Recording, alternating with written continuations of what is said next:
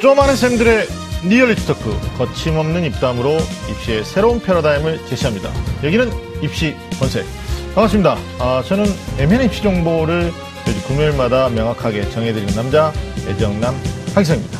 자 오늘 입시 본색 저와 함께 하실 분들 소개해드리겠습니다. 아, 먼저 입시 본색의 주제남이신 우리 윤신혁 선생님 나오셨습니다. 반갑습니다. 네, 안녕하세요. 입시본색의 주제남, 일산 대진고등학교의 윤신혁입니다. 네, 반갑습니다. 예, 짧고 간결하게 네. 인사해 주셨습니다. 자, 그리고 이 15세기에서는 정말 모시기 힘든 분인데 처음으로 모시는 분이죠. 어, 이렇게 모시게 돼서 영광입니다. 우리 호정원 선생님 나오셨습니다. 네, 안녕하십니까. 어, 입시본색에서 처음으로 인사드립니다. 어, 호정원입니다. 네. 호정원입니다. 네. 이름이 성이 좀 특이하죠? 네, 그렇죠. 아, 저도 특이한 성인데 네. 선생님도 굉장히 특이한 성이죠. 본명이시죠? 네, 그렇습니다. 네. 정원을 영어로 바꾸면 가든. 뭐 호가든이 되는. 아니, 저, 아니, 아니, 학생들 대상으로 방송에 호가든 그런 얘기 하면 되겠습니까? 아니, 학부모님도 보시니까요. 네. 아니, 저는 두 분이 네. 하하호호네요. 두 분이 아. 그러네요. 어, 처음. 어, 그렇게 해도 네. 네, 오늘 유쾌한 방송이 또 될것 네. 같아요. 자, 뭐 방송에서 이렇게 만나니까 또 반가운 것 같습니다. 우리 음. 입시본색에 뭐 모니터도 좀 하시고 얘기도 많이 들으셨는데 직접 나와서 보시니까 분위기 어떻습니까? 네, 사실 제가 본방 사수를 한 적은 없습니다. 네. 네, 그런데 어, 녹화된 동영상들을 좀 봤었는데 네. 어, 녹화된 동영상을 보니까 네. 정말로 재미있을 수 없는 그런 음. 주제들을 네. 어, 너무너무 쉽게 그리고 잘 풀어가지고 네. 음. 수험생, 어, 수험생들하고 학부모님들한테 전달해 주신 걸 보고 네. 아, 정말 감명 깊은, 아, 정말 좋은 프로그램이다 이런 생각을 했었는데 네. 제가 이렇게 스튜디오에 직접 나와 보니까 네. 저도 이렇게 좀뭐 비록 미약하나마 음. 어, 수- 어, 수험생과 학부모님들에게 그 조금이라도 도움이 네. 될수 있는 네. 어, 그런 이야기들을 할 수 있지 않을까 좀 네. 기대를 해 봅니다. 네. 아, 짧은 질문에 굉장히 그러니까, 완전 진정성 있는. 긴 답변. 아, 아, 진심, 그런가요? 진심이에요. 네. 깜짝 예, 놀랐어요. 네. 네. 아, 아니, 기승전결이 딱 갖춰져가지고. 음. 왜냐면 또 처음엔. 어, 논술을 하시기 때문에 좀 자연이긴 네. 합니다만. 알겠습니다. 윤신혁 선생님이 늘 이야기하시죠. 뭐 당신은 자타공인, 인문계 논술의 대가다. 네, 그렇습니다. 예, 오늘 모신 호정원 선생님이 또 자연계 논술의 네.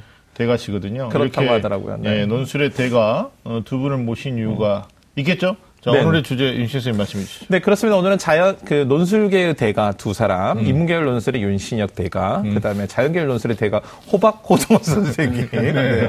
이렇게 같이 한 자리에 모여서 우리 네. 이제 뭘 오늘 이야기해 볼 거냐면, 그, 대입 전형 중에서, 수시 전형에서 이 학생들이 버리기는 뭐하지, 뭐하고 또, 무심하게 생각하기는 뭐하는 아주 중요한 전형이 하나 있습니다. 그게 바로 논술 전형입니다. 그래서 오늘은요, 논술의 기적, 누가 가능한가라는 주제를 가지고 이야기를 해보고자 합니다. 이 논술 전형은요, 사실 그 선발한 인원이 그 예전보다는 많이 줄어 있어서, 그렇죠.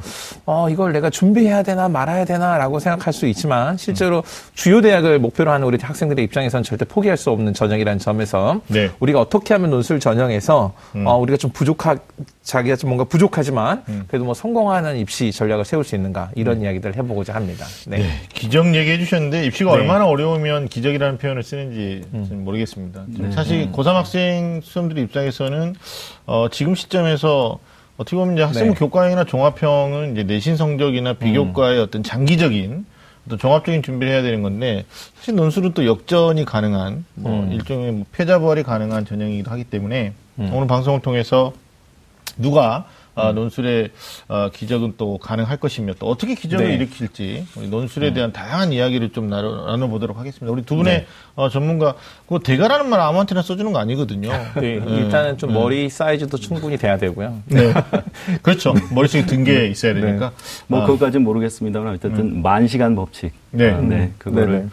알겠습니다. 네. 오늘 뭐 좋은 정보들 많이 주시고 어, 절대 놓치지 마시고 우리 학생 학부모님들 어, 입시본색 끝까지 들어주셨으면 좋겠습니다. 자 그럼 입시본색 본격적으로 시작해 보겠습니다. 꽉 막힌 입시 전략부터 수준별 입시 정보까지 매주 금요일 밤 입시본색이 입시의 모든 것을 알려드리겠습니다.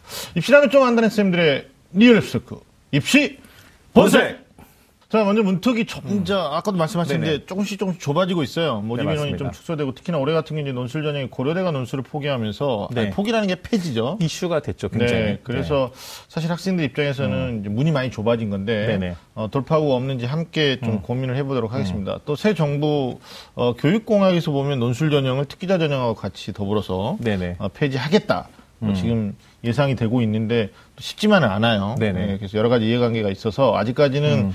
특히 이제 어 이거 논술 폐지 적용 대상은 지금 현재 고등학교 1학년이나 2학년이 아니거든요. 네네. 예, 착각하지 네. 음. 마시고 2021학년도 어2015 개정교육 과정에서 이제 해당되는 현재 중학교 3학년 네네. 네. 음. 그러니까 지금 올해 수험생 18학년도 내년 19학년도 그다음에 내후년 20학년도까지는 이제 논술이 어, 유지되어야 되고 음. 유지된다라는 이제 어 기저에서 우리가 좀 오늘 그 얘기를 나눠봐야 될 것 같아요. 네, 그러니까 기존에 그 전에도 음. 그러니까 논술 전형이 계속적으로 사실은 공교육을 대표하는 교육부 입장에서는 네. 이 공교육이 타겟이 됐거든요. 네. 이유는 이제 사교육에 큰 영향을 미치고 또 선행 학습에도 영향을 미친다. 음. 그래서 뭐 정부 재정 지원 사업 등을 통해서 음. 논술 전형을 포기하거나 축소하면 다른 것들에 대한 뭐 상당히 부가적인 이익을 많이 주거나 재정을 지원하는 이런 것도 있었고요. 네. 또 논술 전형 시- 실시하면요. 매년 또 전에는 사교육 영향 평가였는데 요즘은 선행 학습 영향, 평가라는 것들을 또 보고해서 어. 그런 걸 또 복잡한 절차를 거쳐야 되니까 사실 대학 입장에서는 이 논술 전형을 계속 유지하려면 뭔가 계속 불필요한 것들을 해야 되는 어려움을 계속 자쳐야 되는 이런 상황이지만 극복해야 되는 거죠. 네 그런데도 불구하고 대학이 계속 실시하고 있는 거죠. 하지만 음. 어, 인원이 준 건 지금 사실이에요. 그래서 음. 지난해 비교했을 때 지금 1,741명이 감소해서 전체 수시 인원에 네. 어, 수시 인원으로 따지면 5.1%고요. 전체 모집 인원으로 따지면은 이제 우유 수준이 됐죠. 3.7%. 네. 뭐 우유 수준 아닙니까? 그렇죠. 네. 음. 네. 느닷없다, 3.7%. 우유. 네. 네. 음. 네. 근데 이게 3.75가 순금 한 돈이잖아요. 아,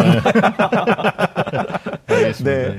그래서 올해 네. 총 1만 3,120명을 논술 전형으로 선발을 하고 있습니다. 네. 아까 말씀드린 뭐 고려대 폐지 큰 이슈가 됐고요. 네. 그다음에 뭐 인하대 같은 경우도 논술을 상당히 많이 많은 학생을 선발했는데 한 830명 정도를 선발했는데 음, 음. 뭐 562명으로 축소했으니까 네. 전반적으로는 어떻게 보면은 논술 전형으로 선발한 인원 조금 줄어드는 상황이고요.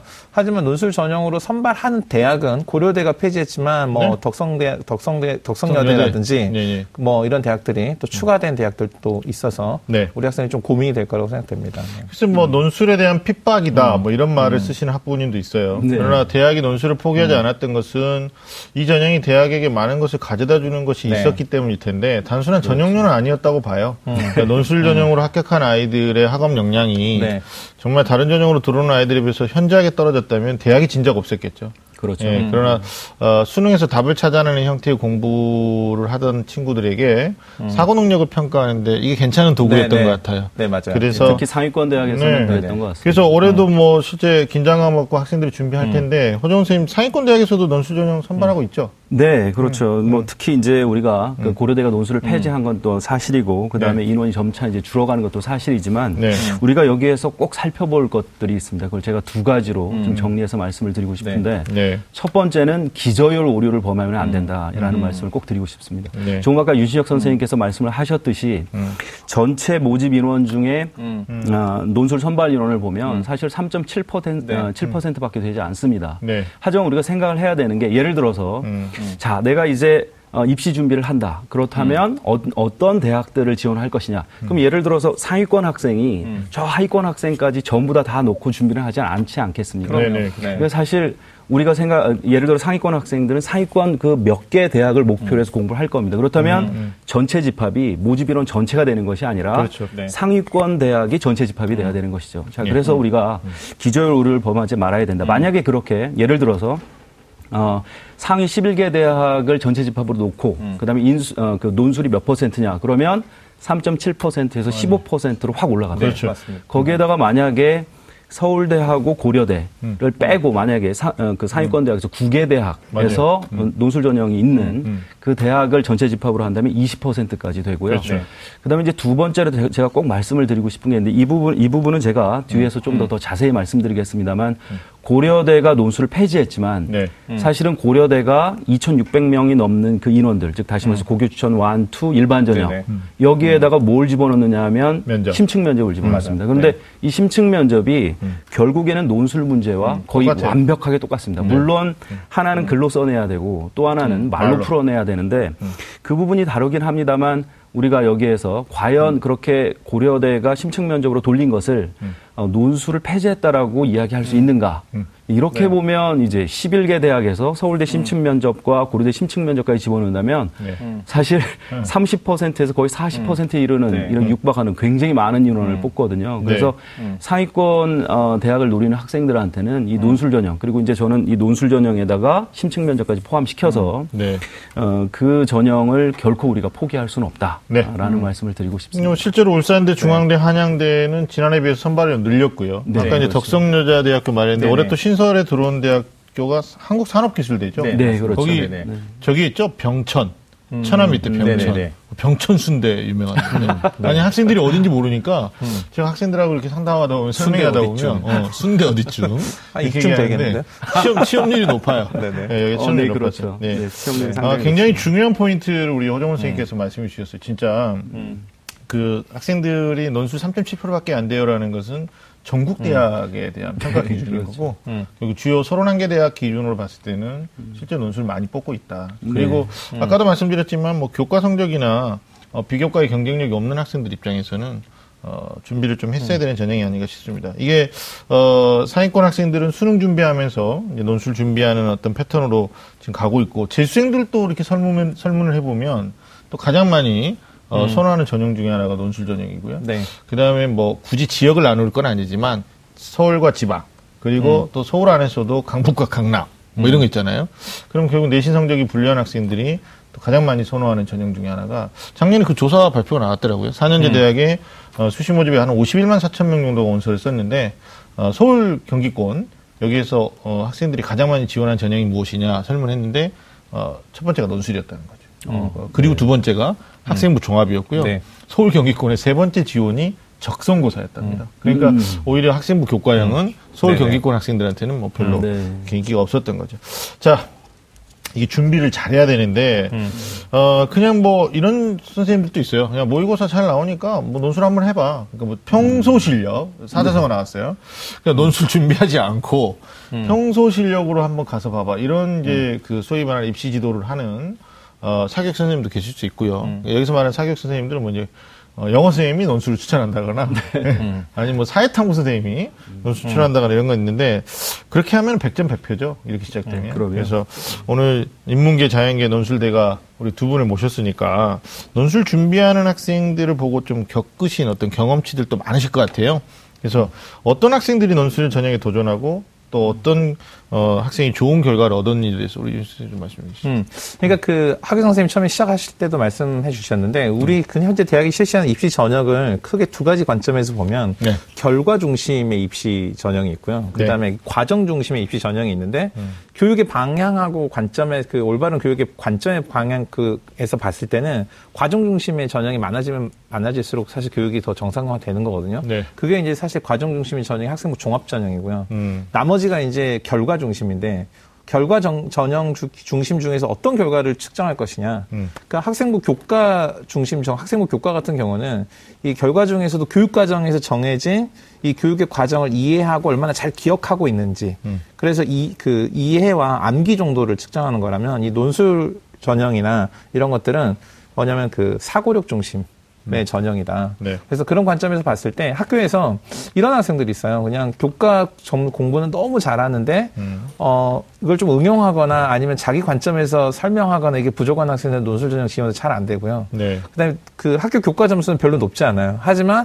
항상 뭔가 남다른 생각을 할 줄 알고 음. 뭐든 자기 방식으로 이해할 줄 아는 이런 사고력 활동을 좀 많이 하는 학생들은 논술 전형에서 상당히 유리한 그런 결과를 좀 보여주기도 하고요. 예, 네. 인문계 측 입장이 그렇고 네네. 음. 자연계는 또 사실 논술이 수능하고 거의 직결돼 있다고 보는데 네, 많이 예. 그 공통점 부분이 있죠. 그리고 네. 이제 방금 윤신혁 선생님께서 말씀하신 부분이 사실 굉장히 중요한 말씀을 해주셨습니다. 네. 자, 우리가 지금 이제 논술이라고 하는 걸 생각한다면 이게 이제 시험이지 않습니까? 그래서 이제 우리가 공부를 하는 게 말 그대로 시험 공부입니다. 그러면 시험 공부를 하려면 과연 이 시험이 어떤 시험인가 이거를 좀 더 자세히 들여다볼 네, 네. 필요가 있죠.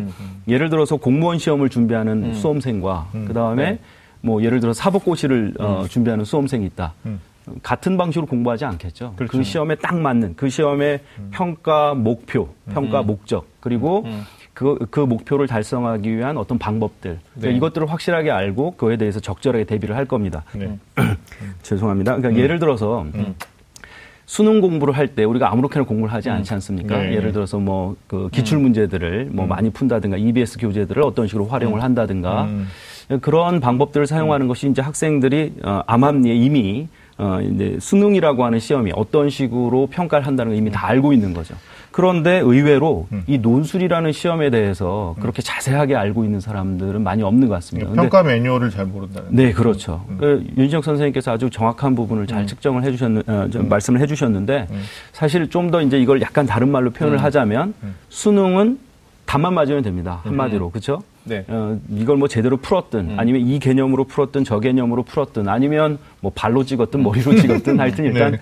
답이 맞으면 되는 거죠. 네. 하지만 왜 상위권 대학에서 그런 어려움들을 네. 그 무릎 쓰고서라도 계속해서 음. 논술을 진행을 하고 있느냐? 그러니까 논술이라는 시험 자체가 답뿐만이 아니라 어, 사실 이제 이 학생이 예를 들어 수리 논술을 본다면 음. 이 학생이 얼마만큼 개념을 이해하고 있는가? 그 다음에 이 학생이 개념을 적용할 수 있는 대입이 아닙니다. 네. 적용할 수 있는 능력이 네. 있는가? 그것을 논리적으로 풀어낼 수 있는 능력이 있는가를 그동안 2008년도에서부터 그때 이제 그 확대 개편됐죠. 네. 그때부터 지금까지 굉장히 많은 시행착오들을 거쳐가면서 조금 조금씩 문제들을 계속 바꾸어가면서 지금 이제 이런 모습을 갖춘 거죠. 근데 아무렇게나 갖춰진 게 아니라 그, 어, 실제로 이제 뭐 모의 논술을 그렇지 않은 경우도 있습니다만 교수님들이 실제로 기출 문제를 내놓은 것을 보면 아 얘네 그 이거를 그런 개념의 이해 정도와 그다음에 개념을 그 적용하는 과정들을 평가하기 위해서 아주 면밀하게 이것을 디자인했다는 걸 볼 수가 있습니다. 네. 예를 들어서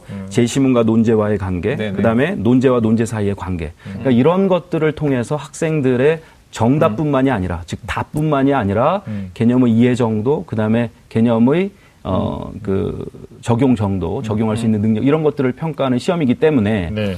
자, 내가 과연 논술이라는 시험에 맞는 학생인가, 음. 이거를 생각을 할 때는 바로 그런 부분. 내가 그냥 지금까지 경험이라든가 그냥 이런 것들에만 의존해서 음. 어이 문제 어 이렇게 풀면 답이 나와 왜 어, 모르겠어 일단 하여튼 이렇게 풀면 답이 나와 이걸 음. 가지고서 지금까지 버텼던 학생이라면 금방 그것을 전환시켜서 네. 어, 논술에 적응하기가 쉽지는 않을 것이다 네. 특히 지금 현재 이미 고등학교 네네. 3학년이 된 학생들이라면 네. 하지만 그동안 어, 문제를 풀면서도 내가 왜 이 개념을 사용을 했는지 음. 네, 그런 것들을 고민을 해보고 물론 그러다 보니까 수능에는 어, 수능 점수는 안 좋을 수도 있죠. 맞아요. 왜냐하면 그런 친구들이 있어요. 100분 안에 그이 문제를 30문제를 다 풀어야 되니까 네. 맞아요. 좀뭐 속도가 느려서 아니면 뭐 또좀 약간 다른 이유 때문에 수능에서는 점수가 나오지 않는데 음. 논술에는 최적화된 이런 학생들이 있을 수 자연계는 있다는 굉장히 거죠. 많더라고요. 그런 네, 학생들은. 그렇습니다. 네. 인문계하고 자연계하고 이제 저희가 보통 보면 네네. 논술 능력과 수능의 상관관계, 뭐 굳이 얘기하자면요. 근데 인문계 한번 여쭤보고 싶은 게 국어를 잘하면 뭐 좀 이따 체크리스트에 나올 수도 있는데 논술을 네네. 잘하느냐 뭐 이런 이런 논제가 나올 수 있고 네네. 자연계 같은 경우에는 이제 혹자들이 이런 말 한단 말이죠. 너는 수학을 못하니까 수리 논술의 대상자가 아니다. 뭐 이런 거. 그래서 뭐, 진짜로 대치동에서 어떤 분은 그렇게 설명했다는 거죠. 수학 모의고사 1등급이 안 나오면 수리 논술 할 필요가 없다. 근데 이제 그런 걸 정면으로 지금 반박하시는 얘기가 나오는 거거든요. 사실 지금 이제 3학년 입장에서는 한 4개월밖에 안 남았기 때문에 논술이 어쩔 수 없는 어, 선택지로 선택해야 되고 그냥 이제 마지막 어떤 어, 삶의 수단으로 살아남아야 되는 생사의 수단으로 접근하는 경우도 있지만 지금 두 분의 말씀은 1학년, 2학년 학부모님과 학생들이 굉장히 기울, 기 기울이 있어서 어, 접근해봐야 될 방식이 아닌가. 동시에 이 말씀을 좀 정리하면 단시간에 논술은 해결이 되지 않을 수도 있다. 네, 그렇습니다. 의문과도 마찬가지인가요? 그렇죠. 그러니까 학교에서 보면은 네. 그 최상위권 학생들이 있어요. 그러니까 학교의 교과 성취도 최상위권 학생 반드시 논술 합격한다. 이거 공식 성립되지 않거든요. 네. 최상위권인데 어. 논술 다 떨어진 학생들도 있고요. 맞아요. 최상위권이 아닌데 최상위권 대학을 논술로 쉽게 가는 학생도 있거든요. 네 네. 네. 제가 이거 한 가지는 음. 꼭좀 아, 덧붙였으면 그- 좀 좋겠습니다. 해요. 네. 네. 그, 어, 사실 솔직히, 음. 어, 수리 논술과 그 다음에 수능 수학, 이 두 가지가 어느 정도 이렇게 점수 분포대를 보면 상당히 많은 부분이 겹쳐 있는 건 사실입니다. 맞아요. 그리고 대부분의 학생들이 그래도 적어도 한 어, 수능 수학 모의고사 점수로 적어도 한 3등급에서 음. 한 4등급, 4등급은 사실은 거의 좀 없고요. 네. 일단은 3등급 이상 정도는 되어야 논술에 적응하는 경우가 많은 건 사실입니다. 네네. 그런데 제가 이렇게 말씀을 드리고 싶어요. 제가 좀 이따가 뒤에서 다시 한번 좀 강조를 하겠습니다만 수능 수학과 그 다음에 그 수리 논술 이거의 차이점을 아까 말씀드렸지 않습니까? 근데 사실은 공통점도 있습니다. 그게 바로 뭐냐면 21번, 29번, 30번 예. 수능 수학에 네. 이게 바로 이제 우리가 보통 고난이도 문제라고도 하는데 4점짜리. 그냥 고난이도라기보다는 저는 이렇게 표현을 하고 싶어요. 익숙하지 않은 문제. 음. 즉 익숙한 문제는 아무리 난이도가 어려워도 학생들 잘 풉니다. 음, 음. 문제 읽자마자 음. 뭐 사실 읽는 것도 아니죠. 문제를 보자마자 음. 야, 문제를 보자마자 아 이건 어떻게 풀면 답이 나와 이미 다 알고 맞아요. 있어요. 네. 네. 자 그런데 어, 학생들이 이제 정작 21번, 29번, 30번은 처음 보는 형태의 문제들이 음. 나오기 때문에 그런 그런 경험들을 바탕으로 해서 문제가 완벽하게 해결이 음. 안 된단 말입니다. 그렇다면 문제를 읽고 이제는 진짜로 읽고 음. 조건이 어떤 것인지 그 다음에 구할 것이 어떤 것인지 그리고 이들 사이의 관계로부터 내가 적용해야 되는 개념을 찾아야 되고 이런 과정들이 필요한 거죠. 음. 네. 근데 바로 그것이 음. 수리 수리 논술 문제의 어려움과 똑같습니다. 수리 그러네. 논술 문제는 전부 다 다 처음 보는 형태의 문제들입니다. 네. 네. 자, 그렇다 보니까 수리 논술 문제를 해결하기 위해서도 음. 그다음에 21번, 29번, 30번을 해결을 해서 우리가 1등급 만점으로 가기 음. 위해서 수능에서 동일한 목표 지점, 동일한 부분이 형성이 되는 이게 바로 이제 공통점 부분입니다. 네. 바로 그것 때문에 오히려 저는 이렇게 말씀을 드리고 싶어요. 아까 잠깐 말씀하셨지만 야, 뭐 1등급 안 되면 논술하지 마. 이건 말도 안 되는 얘기죠. 오히려 음. 1등급이 안 되니까 논술을 해야 되는 겁니다. 그렇죠. 그래서 지금 3등급 학생들이 1등급으로 가기 위해서 노력을 하고 있다면 음. 음. 그것이 논술 공부, 수능 공부가 따로따로가 아니라 음. 이두 가지를 동시에 맞아요. 그래서 제대로 된 수학 공부를 하면 음. 우리가 논술과 수학을 동시에 같이 공부를 하는 것이지 음. 이게 1등급을 올려야만 논술을 할 수 있고 이거는 완전히 잘못된 이야기다. 음. 그러니까 호정 선생님 말씀이. 음. 지금 그 단지 이제 대입 논술 시험만으로 의미가 아니고 네. 학생들이 이제 수학을 공부하는 관점에서 네. 논술의 사고의 방법을 이용해서 공부를 했을 때야 비로소 수학의 최고 득점에 도달할 수 있다. 음. 이런 얘기시잖아요. 그렇습니다. 네. 아니 국어는 어때요? 그러면 인문계 논술에서는 네네. 이제 국어가 이제 보통 인문사의 통합 논술 형태로 나오기도 하고 거기에 영어 제 시문이나 네네. 또는 뭐 도표 통계가 나오기도 하고 네네. 일부는 이제 상경계열에서 수리 논술도 보긴 하는데 음. 어 저학년 어머니들 같은 경우 묻죠. 논술하면 국어 비문학 독해에 네네. 도움이 되는 거냐? 뭐 당연히 도움이 되겠지만 도움이 되죠. 네, 네네. 그걸 조금 더 부연해 주신다면 어때요? 그러니까 국어가 읽고 듣고 쓰고 말하고잖아요. 네. 근데 네. 이제 보통 읽기 중심에 많이 포커스가 맞춰져 있는데 이제 논술은 단지 읽고 읽고 쓰고로 끝나는 게 아니고 읽고 추리해서 자신의 생각을 정리해서 쓰는 거. 네. 그러니까 추리와 사고력이 포함되어 있어야지만 음. 논술을 쓸 수 있는 거죠. 네. 물론 사실은 이제 최상위권 대학을 제외하고 모든 대학이 그러지 않을 수 있거든요. 왜냐하면 대학 교육의 목표가 이 진리 탐구 음. 또는 학문 학문의 탐구인 대학들은 여전히 사고력 중심의 학생을 뽑고자 하지만 네. 대학 교육이 직업 교육이라는 관점이면 기초 환경만 갖고 학생들 선발하고자 하는 대학들이 있거든요. 그러니까 음. 네네. 적성고사를 음. 뭐 일반 적성이 아니로 수능의 그 보통 기본 문제 형태로 보는 대학들이 기초적인 어떤 학업을 할 수 있는 기초 환경만 있으면 우리가 뽑겠어. 뭐 이런 관점인데 네. 근본적으로는 논술, 인문 논술도 음. 어, 사고력을 평가하는 게 인문 논술의 가장 궁극적인 목표라고 네. 봐야죠. 제가 네. 한 가지 질문이 네네. 있는데요. 네. 그 제가 이제 이거는 그냥 개인적인 질문, 네네. 어, 궁금증입니다. 그러니까 인문 논술에서 네네. 글을 잘 쓴 학생들이 그 합격 확률이 월등히 높다. 그러니까 글 솜씨, 그러니까 어떤 글 솜씨. 추론 과정이나 이런 네네. 것도 중요하지만 글 솜씨가 안 되면 아무리 추론 과정이 안 돼도 어, 네네. 돼도 어, 불합격될 가능성이 크다라는 이야기를 들었었거든요. 잠깐만요, 다시. 어떻습니까? 글솜씨가 뛰어나면 네, 글솜씨가 뛰어나지 않다면, 글솜씨가 뛰어나지, 뛰어나지? 않다면 아무리 네. 추론 능력이 뛰어나도? 좀 뛰어나도 합격할 가능성이 훨씬 현저히 떨어진다. 그렇지 이런. 얘기를 들었었거든요. 왜냐하면 음. 글솜씨가 뛰어난 게 정도가 있겠지만 글솜씨가 보통 우리가 수사적으로 뛰어나다고 했을 때 음. 이런 학생들이 논술에 오히려 어려움을 겪는 게 이 표현의 방법이라든지 이 형용사에 빠져서 음. 실질적으로 추리 과정을 못 보여주는 친구들이 있고요. 근데 논술은 사실은 의사소통이 논리적으로 지장 없이 전달하는데 지장 전달되면은 음. 어떤 수사적인 기교라든지 쓰기의 능통함이나 이런 것들은 사실 그 순간에 불필요해지는 거죠. 네. 그러니까- 미사오구를 많이 그쵸. 쓰는 것도 별로 그렇게 네네. 좋지는 네. 않네. 그래서 이제 그 논술을 그 시험 보고 나서 대학이 항상 논술 시험과 관련된 이 채점 후에 어떤 결과나 강평을 얘기할 때 늘 하는 얘기가 뭐냐면 문장 짧아도 괜찮아. 음. 그 다음에 뭐 의, 의미만 통하면 돼. 그 다음에 문장의 표현 이런 거 중요하지 않아. 이런 얘기 하거든요. 네. 저도 이게 갑자기 생각난 건데 그 논술을 해야 되는지 말아야 되는지에 대한 이제 길목에서 마지막 이런 질문도 있어요. 선생님 제가 진짜 악필이에요. 근데 정말 지렁이 굴러가듯이 네네. 뭐 지렁이. 굴러가진 않고 지나가는 건데 네. 기어가듯이 쓰는데 이 악필도 논술 전형에서 안 돼요. 예, 되나요 네네. 이런? 저는 이건 100%안 된다고 봐요. 100% 예요? 네, 100%. 어. 왜냐하면 이게 어. 사소하지만 중요한 문제인데 음. 이게 그 논술을 채점하는 사람은 이 채점자잖아요. 채점자는 자기 자신에게 주, 의무로 주어진 수고 이외의 노력을 통해서 학생이 이거 무슨 글자일까? 얘는 어떤 마음일까? 이렇게 채점하지 않거든요. 그러니까 즉각적으로 인식하지 못하는 글자를 해독하기 위해서 노력하지 않아요. 아. 네. 그래서 이게 완전 명필은 아니어도요. 네. 딱 보고 무슨 글자인지 알 수 있도록 또박또박 써야죠. 깨끗하게 쓸 네. 정도면 괜찮은데 자연계 논술에서도 마찬가지예요. 네네. 어, 그래요? 제가 그래서 음. 학생들한테 음. 이제 그 특히 첨삭을 할때 음. 강조를 하는 것이 글은 글씨는 못 써도 좋다. 하지만 자간 간격은 넓혀야 네. 된다. 아. 라고. 하는 이야기를 군지 항상 하고 7인지. 있습니다. 아. 네, 그렇죠. 어, 그쵸. 자간 간격이 좁으면 어, 가독성이 훨씬 떨어지거든요. 거기에다가 네. 또한 가지 그 학생들한테 이제 샤프 어, 연필을 네네. 많이 사용하지 않습니까? 음. 샤프 연필도 H보다는 HB보다는 네. B 아니면 BB를 음. 사용하는 것이 음. 진하게 금방 탁. 들어 네, 네. 훨씬 낫습니다. 음. 그리고 음. 많이 실수하지 않는 학생이라면 차라리 그 샤프 연필보다는 볼펜으로. 검은색 볼펜이 네. 훨씬 더 그러니까 그 대학에서 높아집니다. 그 최근에는 연필이나 샤프를 사용하기 허용을 하지 연필을 허용했지만 이제는 처음에 논술고사 치를 때는 이거 볼펜만 가지고 쓰게 네, 했거든요. 네네. 그 예전에 신언서판 이랬잖아요. 네. 그러니까 이게 글 쓰는 것도 판단의 요소가 되는 건데 제가 왜 질문 드렸냐면 예전에 학부모님 상담하는데 모대학 교수님이 있었어요. 네. 그래서 제가 이 질문을 했어요.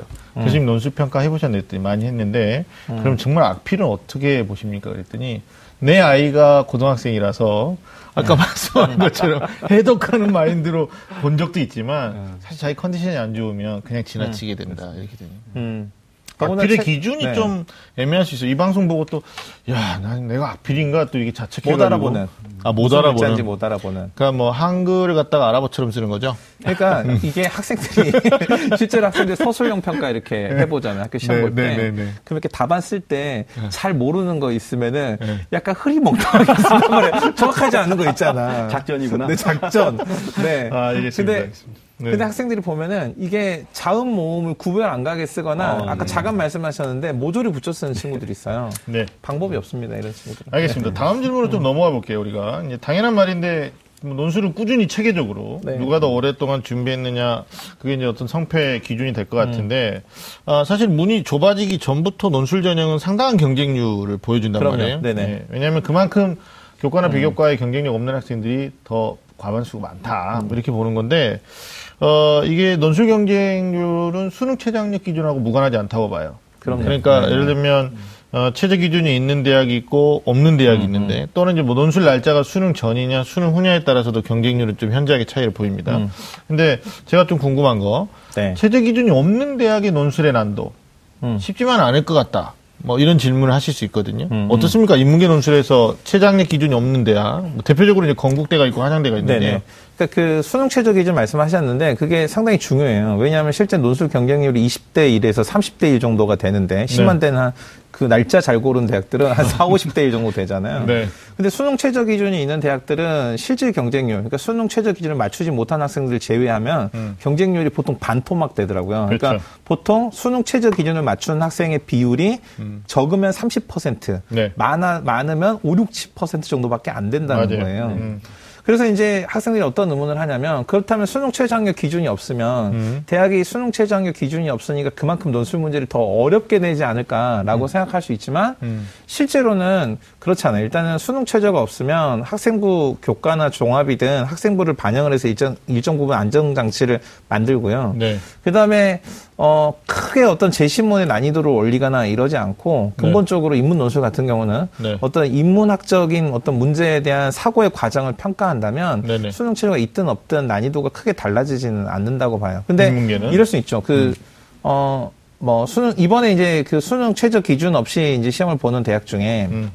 어떤 그, 막 문제를 어, 학생들이 하나는 신경 쓰지 않으면 과정을 놓칠 수 있도록 세세하게 문제를 출제할 수도 있어요. 네. 그런 것들은 학생들이 조금만 관심을 가지면 어, 충분히 해결할 수 있다고 생각합니다. 네, 난이도는 그래서 인문 같은 경우는 크게 다르지 않을 것이다. 인문 논술의 난이도를 또 평가하는 입장에서 아니 직접 네네. 고사장에 들어가서 쓰는 학생들의 입장에서 이거 정말 어렵다 네. 또는 쉽다 이거를 상중하로 평가하기는 쉽지 않을 것 같아요. 인문계는. 이게 네. 실제로 학생들이 체감하는 건요. 최상위 문제를 받아들이면 학생들 오히려 쉽다고 생각해요. 음. 이게 되게 아이러니한데, 음. 그러니까 학생들의 최상위 문제 이런 거 있잖아요.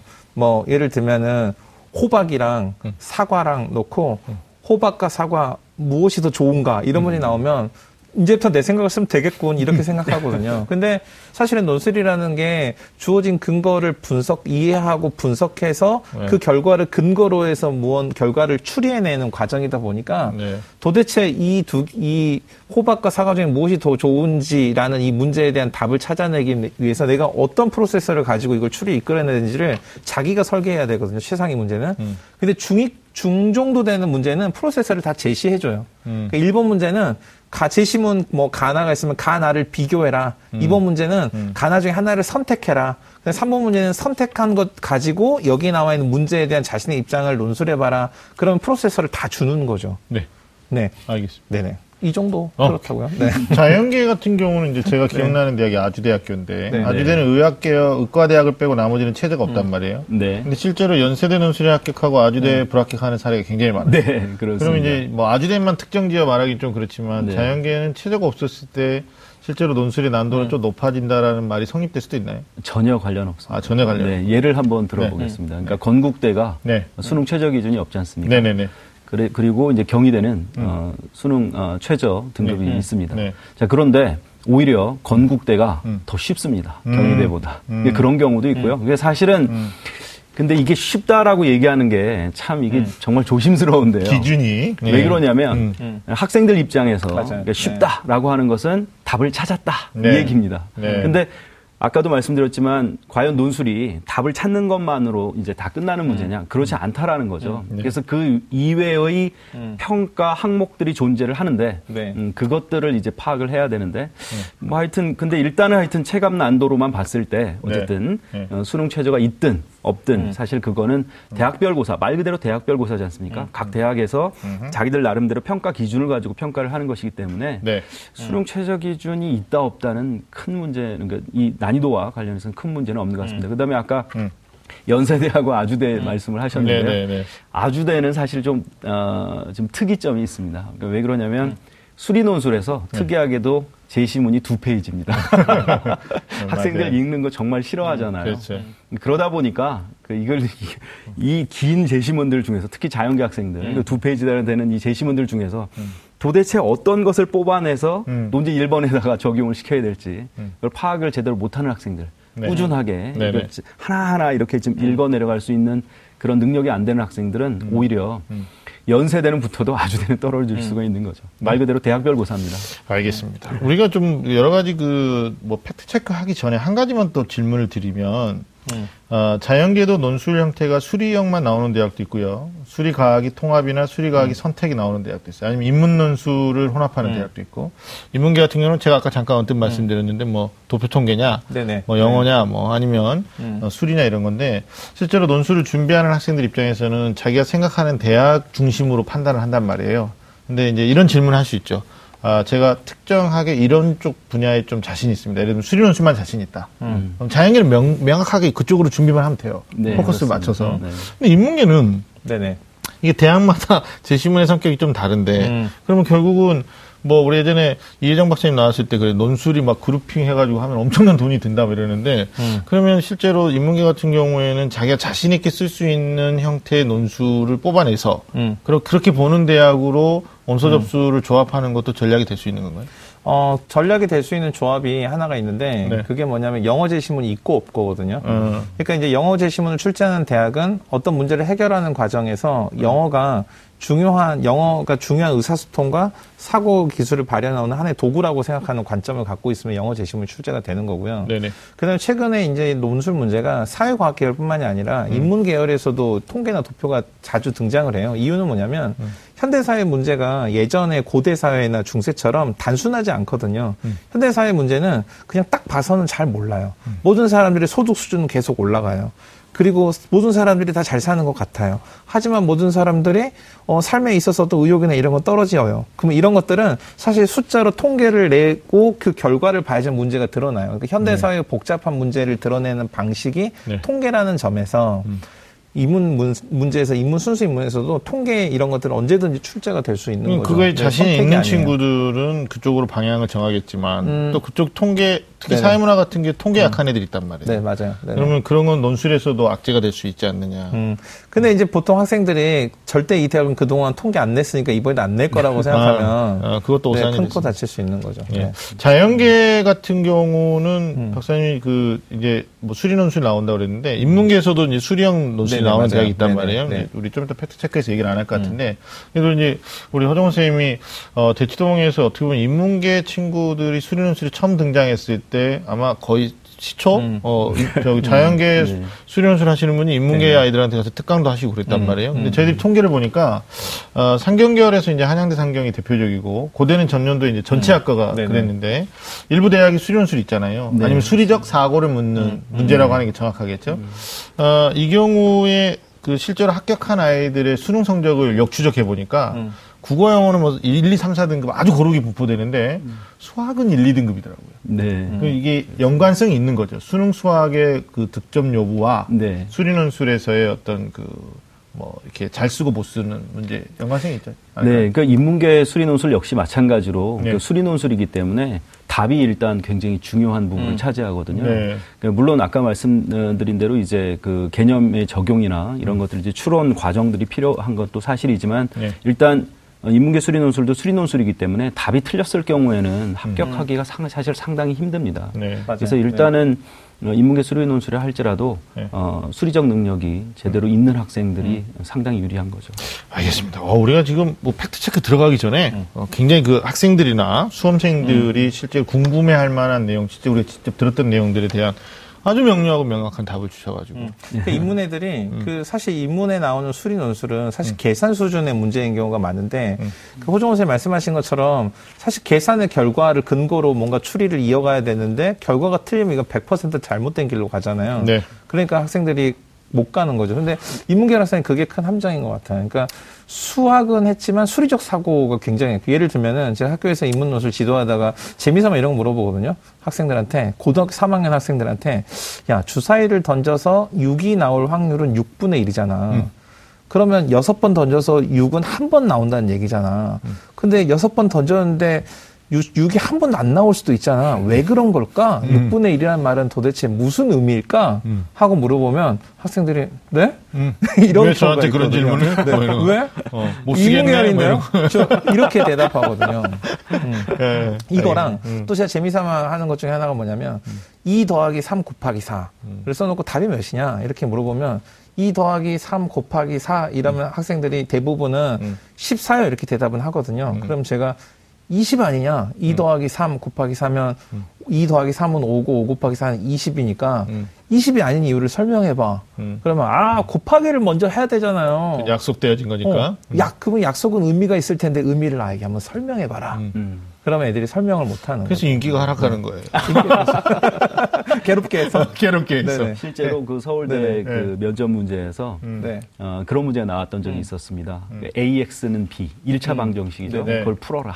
어. 그러니까 학생들, 어, 이건 뭐야? 어. 근데 사실은 이제 그걸 풀기 위해서 우리가 네. 이제 생각해야 되는 것들이 여러 가지가 있잖아요. 그 개수들이 어, 음. 어, 일단은 변수가 뭔지, 네, 변수는 X고, 그다음에 거기에 주어진 A와 B의 값에 따라서 음. 우리가 이야기할 수 있는 여러 가지들이 있는데 그것을 이야기로 풀어내지 못하는 거죠. 네. 맞아요. 어, 그래서 이제 그런 부분들이 아까 윤 선생님께서 말씀하셨던 그런 그. 그러니까 그 아까 뭐 더하기 문제 같은 경우는 사실 이 곱하기라는 것이 앞에 있는 수를 뒤에 수만큼 반복해서 더하 그 더하시오라는 이 더하기라는 연산의 연장된 개념이라는 걸 이해를 못하는 거예요 학생들이. 네.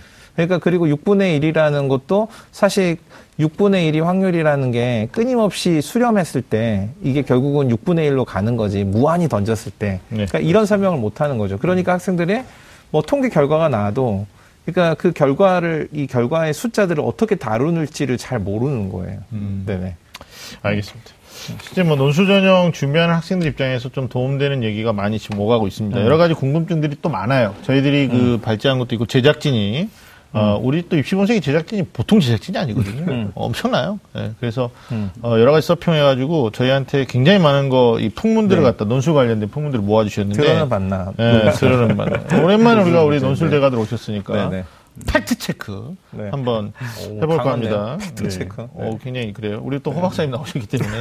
자, 첫 번째가 그 진짜 이제 그 음. 풍문이에요, 풍문. 뭐 이런 거야. 논술고사장에 늦게 들어갔다. 근데 수희 네. 아저씨가 나를 불쌍히 여겨서 들여보내줬다. 어.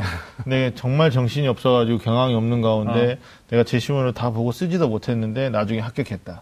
그래서 합격의 근거가 무엇인지 생각해 보니까 내가 수능 최저학력 기준을 충족시켜가지고 그 대학이 나의 논술 답안보다는 수능을 본 것 같다. 뭐 이런 얘기가 있단 말이에요. 네. 실제로 네, 네. 논술고사 때 답을 다 못 써도 합격하는 거냐. 뭐 이런 질문. 음. 어떻게 답하시겠어요? 논술고사에 답을 다 못 쓰면 당연히 불합격해요. 그럴 가능성이 거의 없어요. 예. 그러니까 혹여 이럴 수 있어요. 수능 최저학력 기준이 지나치게 높게 설정됐던 대학이 이전 전형에 있었어요. 네. 그런 대학이 대학에 또 마침 그 지원했던 학생들의 이 집단이 네. 이 학생처럼 다 못 썼다. 어 근데 그 중에서는 얘가 많이 썼다. 그러니까 이 논술 합격자들 평균 점수를 보면 보통 한 70점 정도가 형성이 되는데 어떤 특정 학과가 뭐 한 60점 정도 되면은 다 못 써놓고 합격한 학생 어쩌다가 있을 수는 있지만 기적처럼 상식적으로 생각해는 없다고 봐야 돼요. 그럼 거기 안에서 상대평가네요. 어차피. 그쵸, 상대평가죠, 예. 어차피. 지원자 간의 상대평가. 하지만 대학이 그 모든 학생들이 못 쓸 만한 문제를 출제하지 않아요. 네네. 아니 강남에서 정말 많이 물어보거든요. 그러니까 논술 준비 안 해도 되는 거 아니냐. 네. 실제로 선배들 보니까 논술은 뭐 대충 쓰고 뭐 못 썼는데 최저가 돼가지고 합격했다는 풍문 네. 뭐 얘기 있어요. 그 오해받는 대학이 이제 사실 뭐 우리가 생- 뭐 리얼이니까 얘기하면 성균관 대학이었잖아요. 네, 제일 오 많이 아시- 받습니다. 네네. 네, 그래서 막 성대가 입학처 열이 받아가지고 최근 몇 년 전에 우리는 그렇잖아. 뭐 이래가지고 이게 네, 성대, 논술, 네, 어. 성대 입문 문제가 딱 정형화돼 있어요. 그러니까 네. 성대도, 성대도 이제 자, 그 논술을 굉장히 오래 실시하고 또 굉장히 많은 학생을 논술로 선발하는 대학인데, 그러니까 입문 같은 경우는 1, 2, 3, 4번 문제가 어떻게 구성되어 있냐면, 1번 주어 제시문들이 다섯 개 정도 주어지면은, 음. 1번 문제는 제시문들이 서로 다른 입장, 에 있는 것끼리 분류해가지고 비교해서 요약하는 문제가 나오고요. 네. 이번 문제는 이 서로 상반된 두 개의 입장 중 하나를 가지고 자료를 분석하고 이해하는 게 2, 3번 문제가 나와요. 음. 그리고 4번은 뭐냐면 그 입장 중 하나를 선택해갖고 자신의 입장을 쓰는 거예요. 음. 근데 분량의 제한이 없네요. 그러니까 학생들이 어떻게 쓰냐면 1번 요약을 하면서 거의 제시문을 옮겨온 정도 수준의 분량 채우기를 해요. 그럼 답안이 A4 두 장으로 따지면 A4 한 장 정도 되죠. 2번은 한 A, 이거 두 반 정도 되고 3번은 한 4분의 1 정도 쓰고 나면 시간에 쫓겨서 4번은 한두 줄 정도 써요. 그러면 100% 떨어져요. 음. 왜냐하면 이 4번 문항이 1, 2, 3, 4, 1, 2, 3번의 문항을 추리한 결과를 가지고 쓰는 문항이고, 어, 그걸 써야지만 사실 완성된 어떤 하나의 논술 문제 해결이 되니까 음. 사실 그럴 가능성이 없는 거죠. 성대 얘기 나왔으니까 올해 성대 변화가 작년에는 수학 음. 논술 두 문제, 과학 논술 두 문제 됐는데 올해 같은 경우는 이제 과학 논술의 문제를 좀 줄였더라고요. 음, 그러니까 네. 사실은 자연계 같은 경우에는 뭐 쉽게 낸다, 어렵게 낸다 이건 아닌 것 같고 그, 그 문과 논술은 1, 2, 3교시가 있잖아요. 그러니까 네네, 맞아요. 그 모집 단위가 다르죠. 달라서 인문과학 계열 있고 사회과학 계열 있고 그다음에 이제 소위 이제 경영, 글로벌 경영 경제 기- 리더 요 이제 메이저 학과라고 하죠. 엄청 많은 학생들이 성대를 지원하니까. 음. 거기가 좀 네. 어렵게 출제되는 구조를 보이는 것 같아요. 그래서 근데 실제로 그 세 개의 문항이 서로 다른 듯 하지만 사실 문항에서 평가하고자 하는 채점 기준은 똑같아요. 그러니까 논제, 그러니까 다루고자 하는 논제는 다른데 이 평가하고자 하는 요소는 똑같거든요. 그러니까 사실 학생들이 세개 문항이 달라 보이지만 뭐 크게 문제는 없죠. 알겠습니다. 네. 인문계 입장 그렇고 자연계는 논술고사 못- 논술 못 썼는데 합격하는 사례. 일단 뭐 답은 똑같습니다. 음. 일단 답을 못 쓰면 무조건 그 불합격하는 건데요. 네. 제가 반대로 하나를 음. 더 말씀을 드리자면 역시 성균관대 예를 들면서 제가 말씀을 드리면 음. 답은 썼는데 음. 어, 불합격하는 경우도 있죠. 맞아요. 음. 그러니까 왜 그러냐면 이제 성균관 같은 데 같은 경우가 이제 아까 그 말씀을 해주셨는데 저도 이렇게 그 설명회를 진행을 하다 보면 어, 학부모님들께서 그 질문하십니다. 성균관대는 이렇게 수리 논술 문제가 쉬운데 이거 혹시 뒤로 몰래 어, 수능 성적으로 이렇게 뽑는 거 아니냐? 다 어떻게. 확인하는 방법 없냐 뭐 이런 거. 네, 네. 그 그런 식으로 그래서 제가 학부모님들한테 아 그러면 이거 불법인데 음. 그거 어 그 몇 명 이렇게 쇠고랑 찰 수 있다 그런 말씀을 제가 드렸는데요. 네. 절대로 그렇지 않고요. 네. 중요한 것은 어, 정말 그야말로 답이 맞았다고 해서 음. 어, 모든 게 다 끝나는 건 아니죠. 아까 말씀드렸던 그 개념의 이해와 그 다음에 적용하는 그 과정들을 음. 얼마나 완벽하게 잘 풀어내는가 중요한데 특히 성균관대 자연계 논술에서 정말 중요한 건 예를 들어서 제시문 1, 제시문 2, 제시문 3 이렇게 돼 있으면 어, 정말 너무 심할 정도로 대학식 예시 답안을 보자면 아니, 아니면 평가 기준을 보더라도 답안에다가 그걸 전부 다 다 인용을 해야 됩니다. 예를 들어 논제 1번을 풀면서 제시문 1에 들어있는 개념을 사용하면 제시문 1에 들어있는 개념을 이용해서 이렇게 이렇게 했다. 제시문 2에 들어있는 개념을 이- 이용해서 이렇게 이렇게 했다. 그 다음에 예를 들어 논제 2번을 풀면서 논제 1번의 결과를 우리가 인용을 한다면 논제 1번의 결과에 어떤 어떤 부분을 사용해서 이렇게 한다. 그것들이 하나하나가 완벽하게 답안을 구성을 해야만 만점이 나오는 겁니다. 그래서 실제로 제가 학생들한테 이제 수업을 진행을 하면서 어, 성균관대 문제로 시험을 보게 하면 답은 거의 대부분 다 맞는데 만점 맞는 학생이 거의 한 명도 없습니다. 그러니까 왜 그러냐면 거기서 조금씩 조금씩 조금씩 감점을 하다 보면 결국에는 만점이 안 나오게 되는 거죠. 그래서 그런 부분을 우리가 더좀 그러니까 이게 그 호정호 선생님 말씀하신 걸 대학에서는 채점 기준에 뭐라고 밝히고 있냐면 명시적 기술이라고 네, 하거든요. 맞습니다. 그러니까 근거를 밝혀야 되는 거죠. 그러니까 제시문이든 앞에 문항의 답안이든 근거를 밝혀야 되는데 그러니까 이게 추리는 도미노를 세우는 과정이라고 생각하면 돼요. 그러니까 여기 저기가 답이 있으면 빈틈없이 도미노를 다 세워야지 하나만 빼놓고 그러니까 이게 내 머릿속으로 생각하고 혼자 이해한 걸 가지고 음흠 하고 그래서 답은 4야 이렇게 쓴다고 합격하기 어려운 거죠. 근데 네네. 이제 학부모님들이 많이 스마트해지셨어요. 그리고 이게 이 상황 논리긴 한데 자기 자녀가 떨어졌을 때 정확한 근거가 뭐야? 그 논술 전형에서 정말 컴플레인 많이 한대요. 음. 그래서 대학에 정말 와서 떨어진 이유를 말해달라. 음. 우리가 잘 썼다라고 생각하고 그러니까 이게 기회 비용이잖아요. 상당한 시간과 비용과 에너지를 썼는데 왜 떨어졌느냐 이제 억울하니까 오시는 건데 그런 분들 사이에서 나오는 이야기가 어, 수능 최장력 기준을 한국교육과정평가원에 대학이 요구를 하겠죠.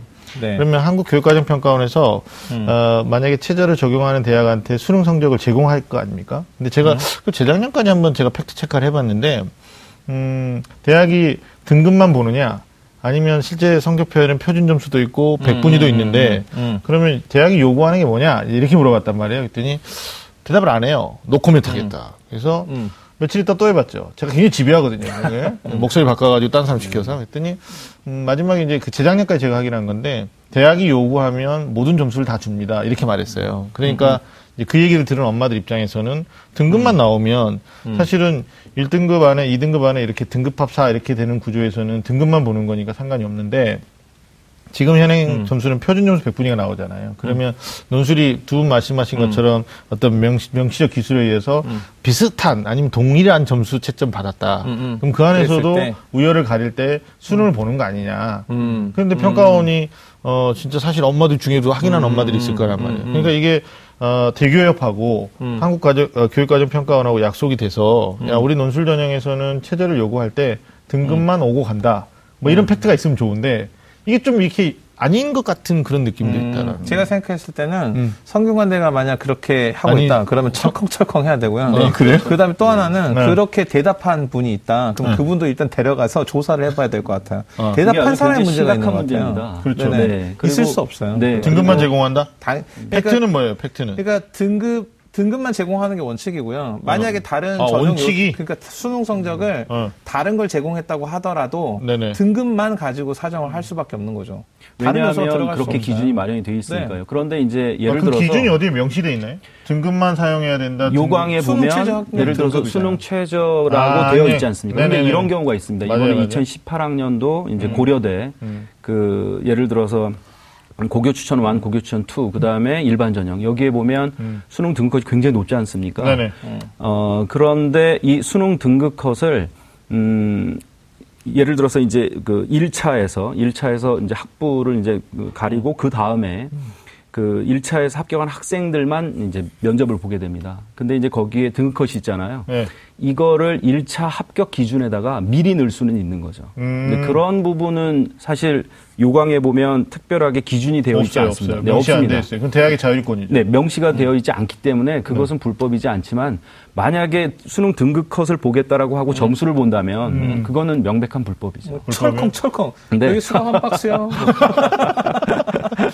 아니 근데 이거는 이거 사실 대학이 오해를 받지 않으려면 상호간에 합의가 돼야 돼요. 그러니까 아니 그걸 그 정확하게 대답을 해줘야지 누가 그렇게 대답을 해줄 거야? 아니. 상호간에 합의가 돼서 학부모님들이 그걸 오해한단 말이에요. 진짜 그 억울한 학부모 신문고를 두드리는 마음으로 심정으로 얘기하시는 게 명시됐으면 좋겠다는 거죠. 그러니까 교육과정 평가원은 각 대학이 요청하는 수능 최저학력 기준에 대하여 어, 등급만 제공한다. 이렇게 해야지 단 대학이 어, 부득불 요청할 경우에 뭐 표준 점수 및 백분위도 제공할 수 있다. 이렇게 말하면 이제 문제가 된다는 거예요. 음. 그걸 아무도 궁금해하지 않을 수도 있다는 거예요.